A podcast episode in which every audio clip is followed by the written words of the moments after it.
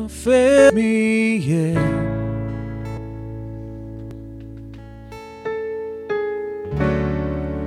Waiting for change to come, knowing the battle's won. In care, thankful for your faithfulness, thankful that it never changes, despite what happens in our world, despite everything that is going on around us, Lord. We, we know that you are God, that you are sovereign, and that you love us. Father, would you help us over the next few minutes to just quiet our hearts, to be able to set aside everything that would distract us, and to focus on the truth of your word. May your Holy Spirit be at work in us so that we would know what you are saying. May we hear your voice today above all else, above all the noise of this world, above all the turmoil in our hearts and minds. We would hear you. May you be glorified as we open the Word together today. In Christ's name, amen. Thanks, folks. You can have a seat.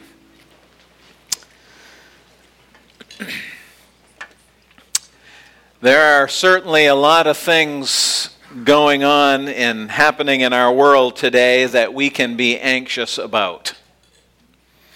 I had one of my least favorite days of the month last week when I came home at lunchtime, and there was a little yellow slip of paper stuck in my door. It's one of my least favorite days because I know that little yellow slip of paper means the oil truck has come and filled my heating oil tank. But I thought, you know, it's been pretty warm the last two or three weeks, so it probably is not too bad. And I was right, I'd only burned one hundred ten gallons, except that this time one hundred ten gallons of heating oil cost me six hundred fifty dollars.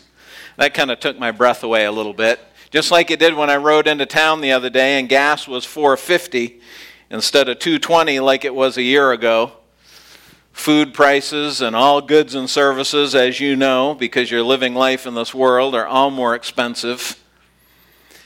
If you turn on the T V and listen to anyone that's talking about our economy, one of the prevailing questions is, is our money even going to be worth anything? We used to think we need to make sure that we're careful and have a little emergency fund and save as much as we can and be as, as careful as we can, but now we're asking, is it even going to be worth anything when we need it?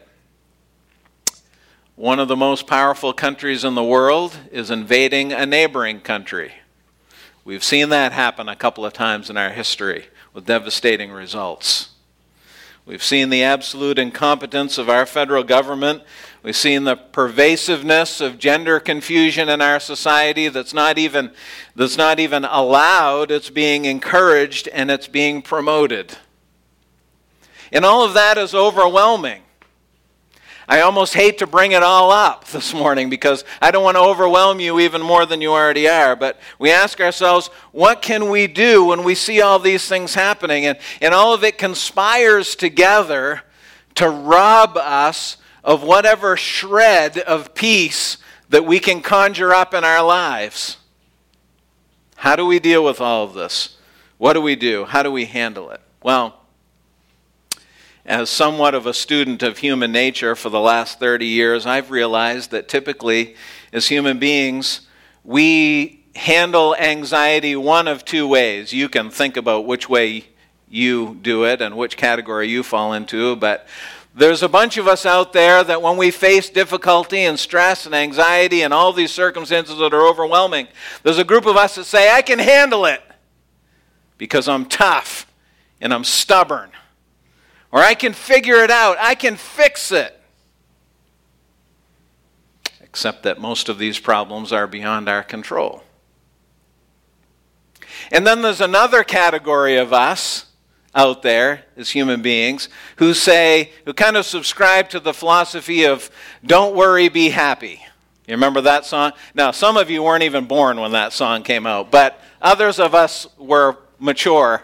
Uh, Several years into our lives when that song came out. Don't worry, be happy. We love that philosophy, some of us, don't we? Hey, just let's just keep going. Let's just ignore it. Let's pretend it's not happening. The power of positive thinking. The problem with that philosophy is that that doesn't make any of the problems go away. So what should we do? Well, I'm going to have to talk with Tim Yates after the service. He kind of built me up there. I don't know if I can live up to that standard about uh, Theology three oh three. Please, set your expectations very low, and then you won't be disappointed. Uh, but it is true. There are so many passages of Scripture that we can't understand, and, and I'll just let the cat out of the bag here. If you come to three oh three, some of the things we'll be talking about, I will preface by saying we can't possibly completely understand all of this. We'll do our best to understand as much as we can. But you know how when you open your Bible sometimes and you look at a passage and you say, what in the world does that mean? I can't understand this. You know how that happens sometimes?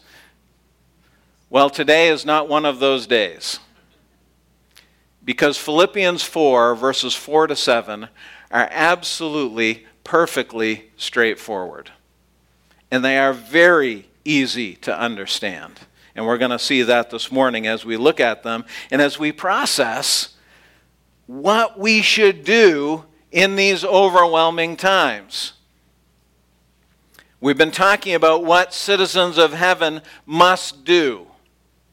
Now, we are residents of this earth, certainly, and we have all the normal pressures of life, of work, of money, of family, but we also, as citizens of heaven, we also have a little bit extra pressure, if I could say it that way, because God is calling us to live up to His standard. God is telling us, I don't just want you to survive in this world, I want you to live in this way that I am challenging you to live. And that's what Paul has been doing. If you've been with us over the past ten or twelve weeks, we've been talking about this higher standard that God is calling us to.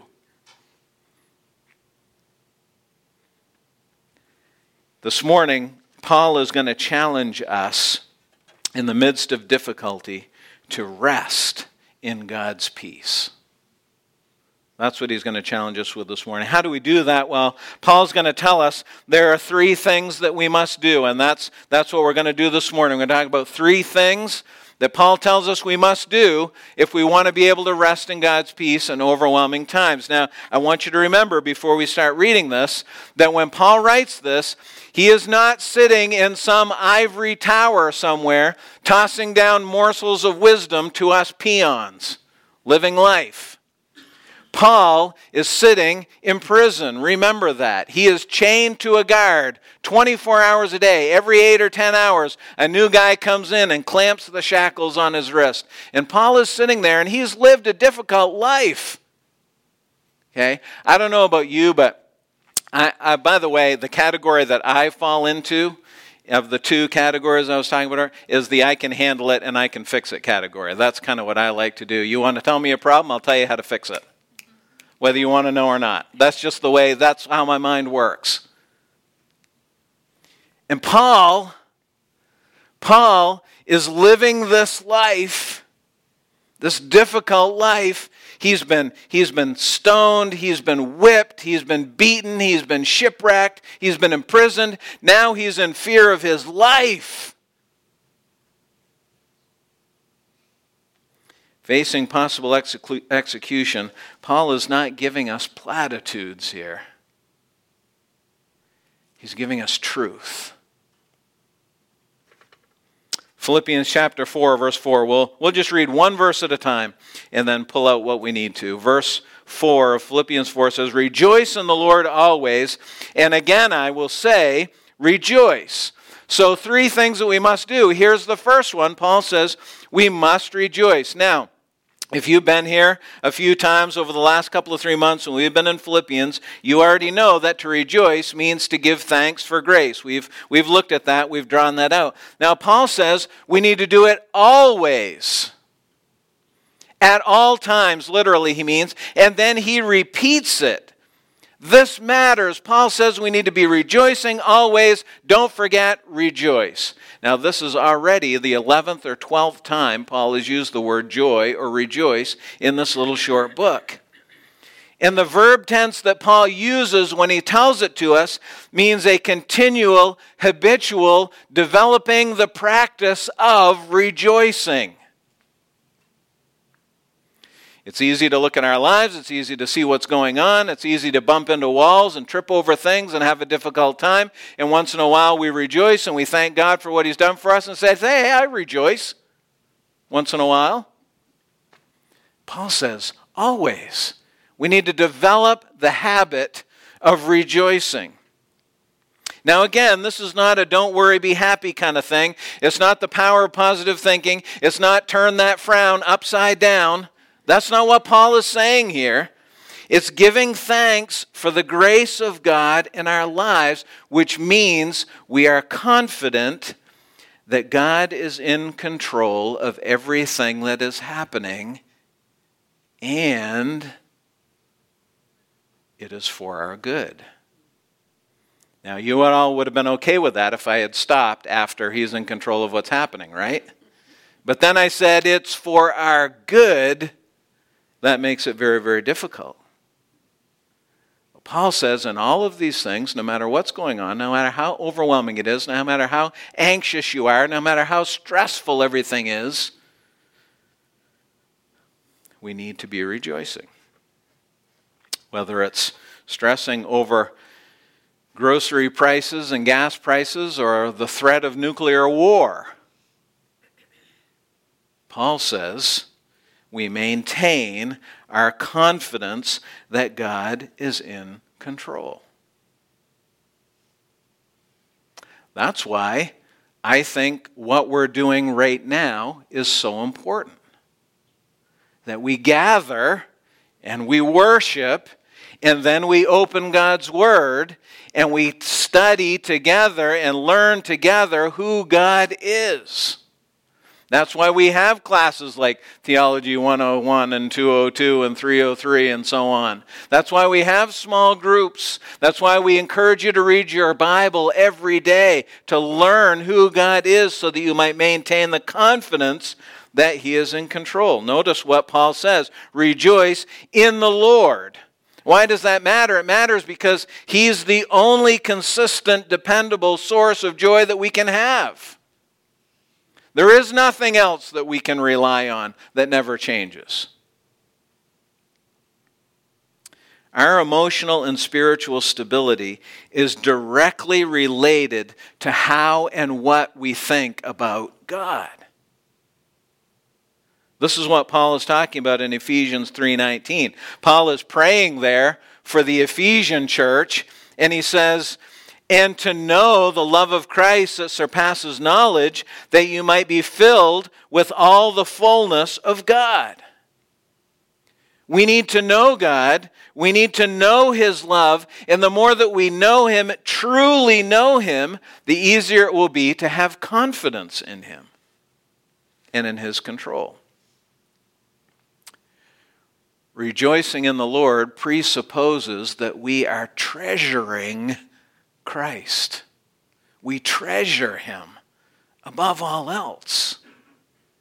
You see, the reason why we get anxious when all these things happen, like are happening in our world today, is because it's happening to things that we treasure.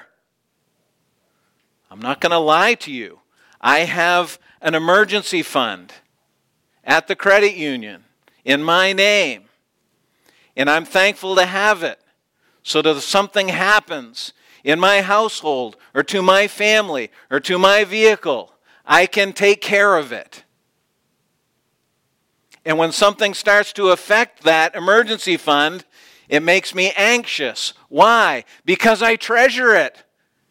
I want it to be there because it gives me security. But rejoicing in the Lord means I, I treasure him above all else, above all other forms of security. That's what Paul is talking about. It doesn't mean that we're never going to experience grief or sorrow or loss. It's not unfeelingness. It's not apathy. It's not ignorance. I'm not ignorant of what's happening around me. But it's the understanding of the grace and power and sovereignty of God, which is greater than all of these things that are happening. We must rejoice. Let's read verse five. Let your reasonableness be known to everyone. The Lord is at hand.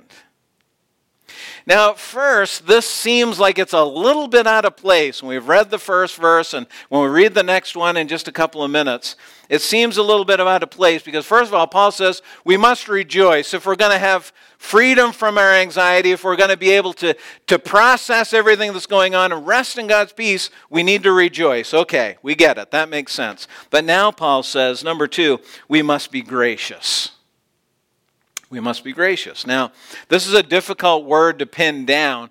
It's very rich with meaning. It really can mean a number of different things depending on the context. We could say Paul means generosity. He, we could say goodwill, friendliness, magnanimity, uh, patience, mercy. The word that I want to use for you this morning is graciousness. Graciousness is humility in the face of injustice and mistreatment. If I could define it for you a little further, I would say that graciousness, the, the word that is translated reasonableness in the E S V, is a generous response to someone else's aggression. Now, I've gone to this well two or three times, and I do it at risk of you thinking I really have a problem in this area, but it's probably true. I do have a problem in this area. Let me give you an example. When you're about to pull out from a stop sign and someone cuts you off, we won't talk about how I respond to that, but how do you respond to that? I don't know how many times in the last twenty-five, twenty-eight years, my wife has said, has said, please don't honk your horn like that when someone does that. That's the opposite of graciousness. Graciousness is generosity and humility in response to someone else's aggression. You may be familiar with this verse. You may, you may have heard someone read this verse before, but Matthew five forty-five, Christ says that the Father sends the sun and the rain on the just and the unjust. And we should too. In other words, we don't just treat people well who treat us well. We should treat everyone well, everyone graciously. Now, what does that have to do with anxiety? Well, I believe that graciousness is at heart taking the focus off of ourselves. You see, to dive into the behavior that I display when someone cuts me off when I'm driving, I'm angry because of how it affects me. If I'm really being impatient, I might be angry because he's adding three seconds to my trip, wherever it is that I'm going. Or I could be angry because I say, hey, buddy, we almost got in an accident. You almost cost me a thousand bucks because you hit my car. Graciousness is taking the focus off of ourselves, and that's not natural.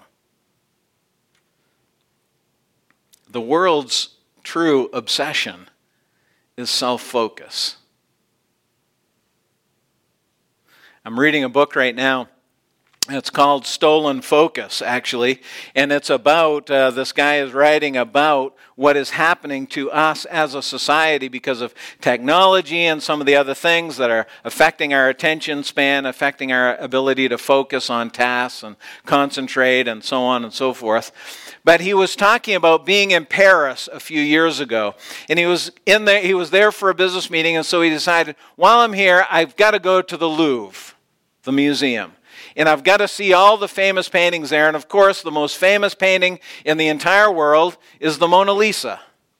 And it's at the Louvre. So he said, I'm going to go. I want to see the Mona Lisa. I want to see some of the Rembrandts and all this stuff. So he went into the hall that the Mona Lisa is displayed. And immediately he said, wow, I guess I'm going to have to wait a minute, because there was this, this huge scrum of people around in front of the Mona Lisa. So he decided to step back and wait till people had looked and done what they wanted to do, and then he would go in and, and see the painting. But as he stood there and watched, he realized that nobody was really looking at the painting. And what the confusion was in front of the display was that people were, were fighting their way in to where the Mona Lisa was, and then they were turning around and taking their phones out and taking selfies with the Mona Lisa in the background. And so he decided to just stand there and watch for a minute, and he waited for over an hour, and he said not one person looked at the Mona Lisa for more than two or three seconds. Everybody was just fighting their way in, and then gone.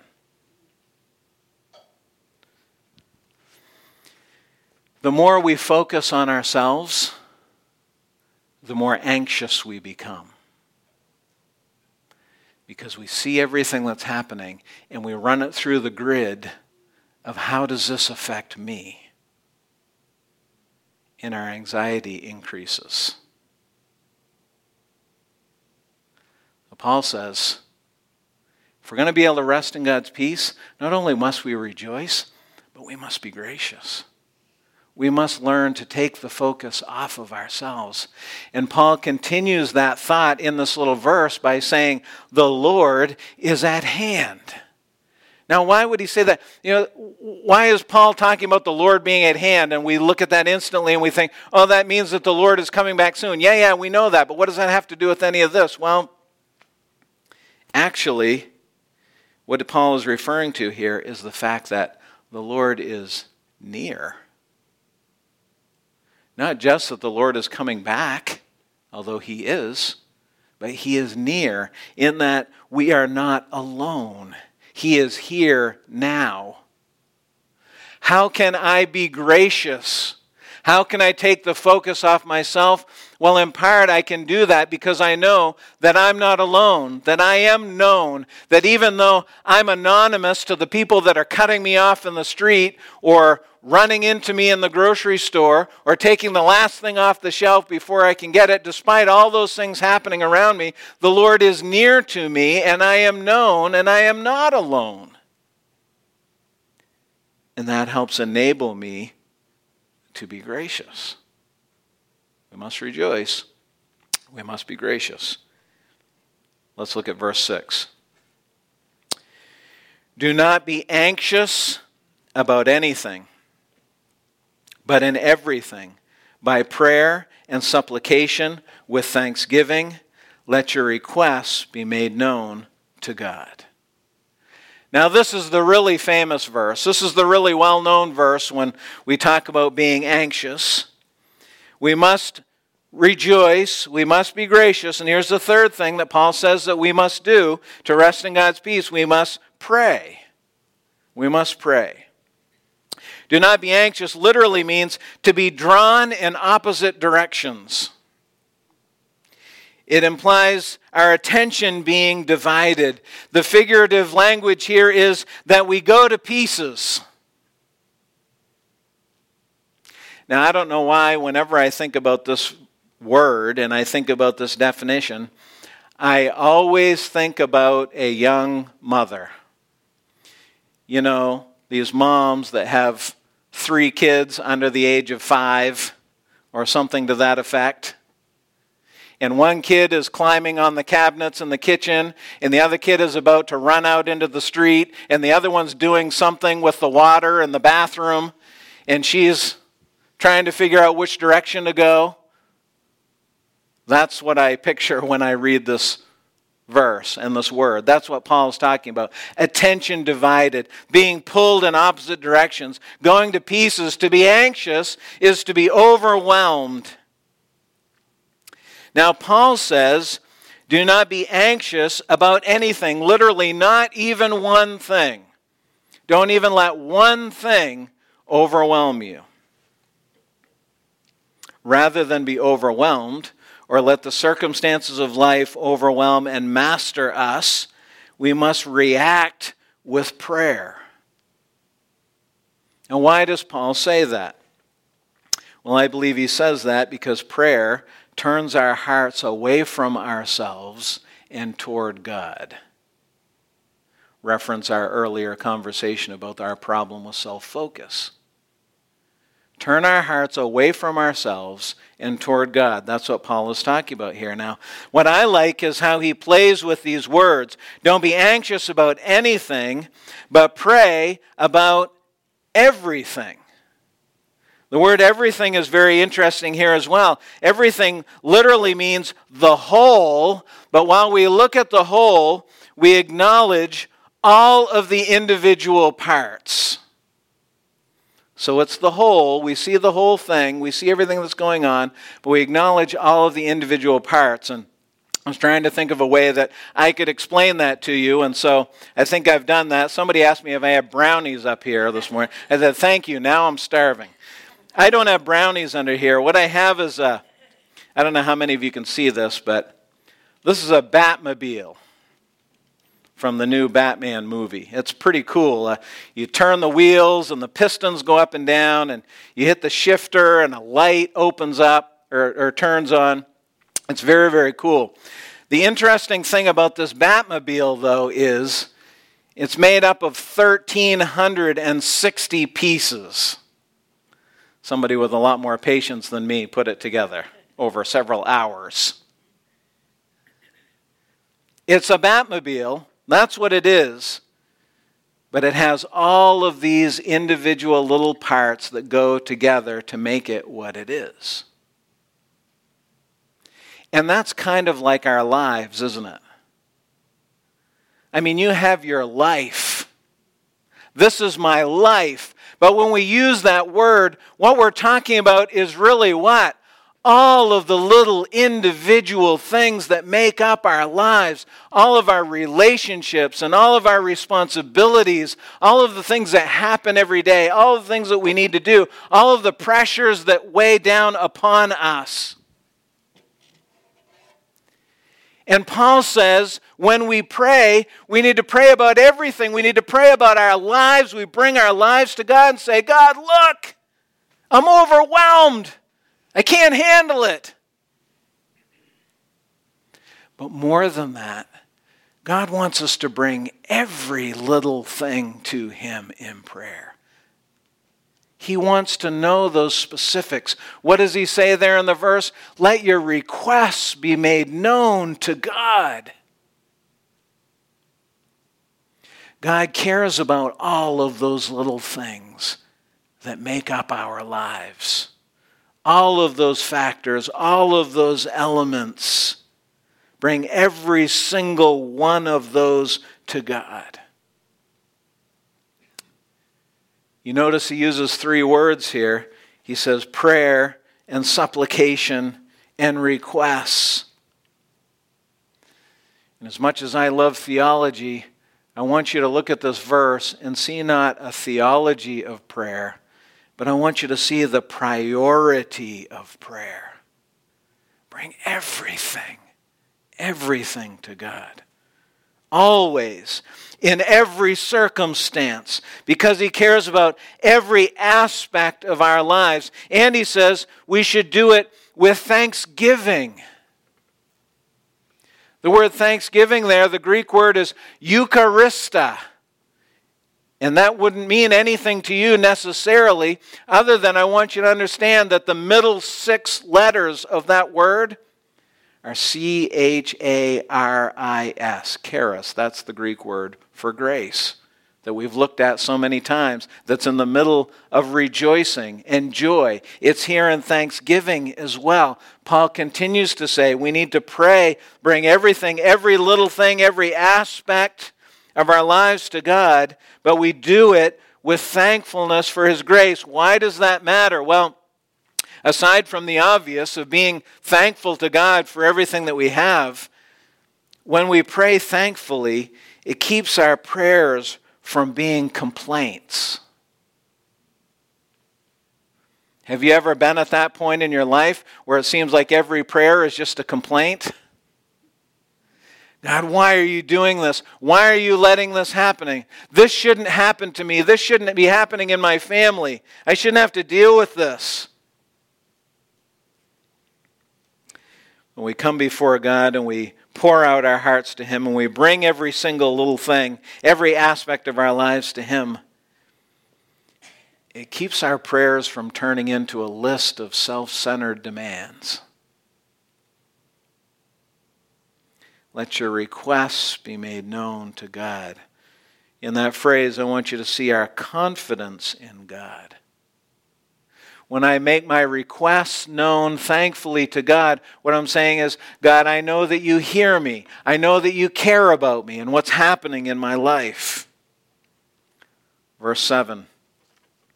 And the peace of God, which surpasses all understanding, will guard your hearts and your minds in Christ Jesus. Then we can rest in God's peace. This is where we must be. But we can't just have His peace without the first three things. I've talked to so many people over the course of my life that are wrestling with things, that, that are overwhelmed, that are facing just unbelievable amounts of anxiety because of all the things that are falling apart in their lives. And they ask, why doesn't God just give me peace? Well, when we submit ourselves to Him by rejoicing, by being gracious, by coming to Him humbly in prayer, He does give peace. Literally, quietness, rest.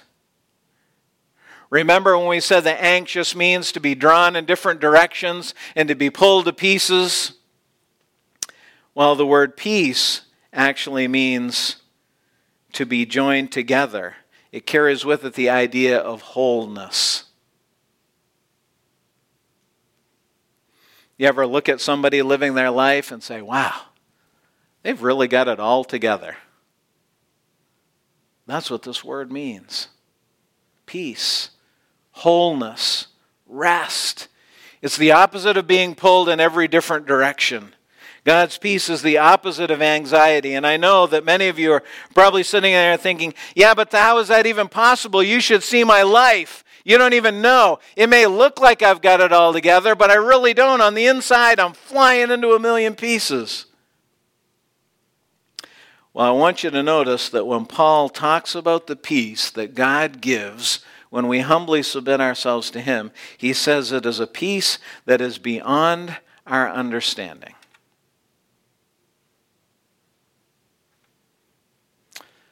I think one of the reasons why we get frustrated when we're in these kinds of situations and we so desperately long for peace, and you're sitting there thinking, I don't want my life to be flying into a million pieces. I want to be whole. I want to have it together. I want to rest, but I just don't see how that's possible. Paul says, you won't. God's peace is beyond our understanding. It's rooted in our trust in God. The question is not, can we figure this out? Can we reason our way out of all this conflict or pain or turmoil in our lives? The question is rather, do we trust that God can resolve it?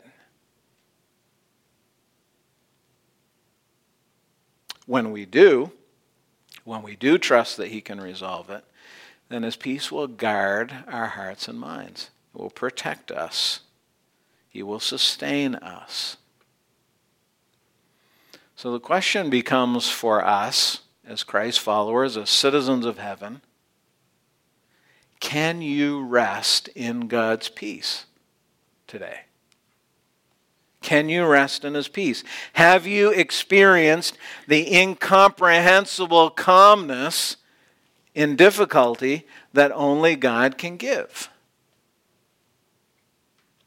If we're going to do that, we have to cultivate rejoicing in our lives. We have to cultivate graciousness in our lives. We have to cultivate prayer in our lives.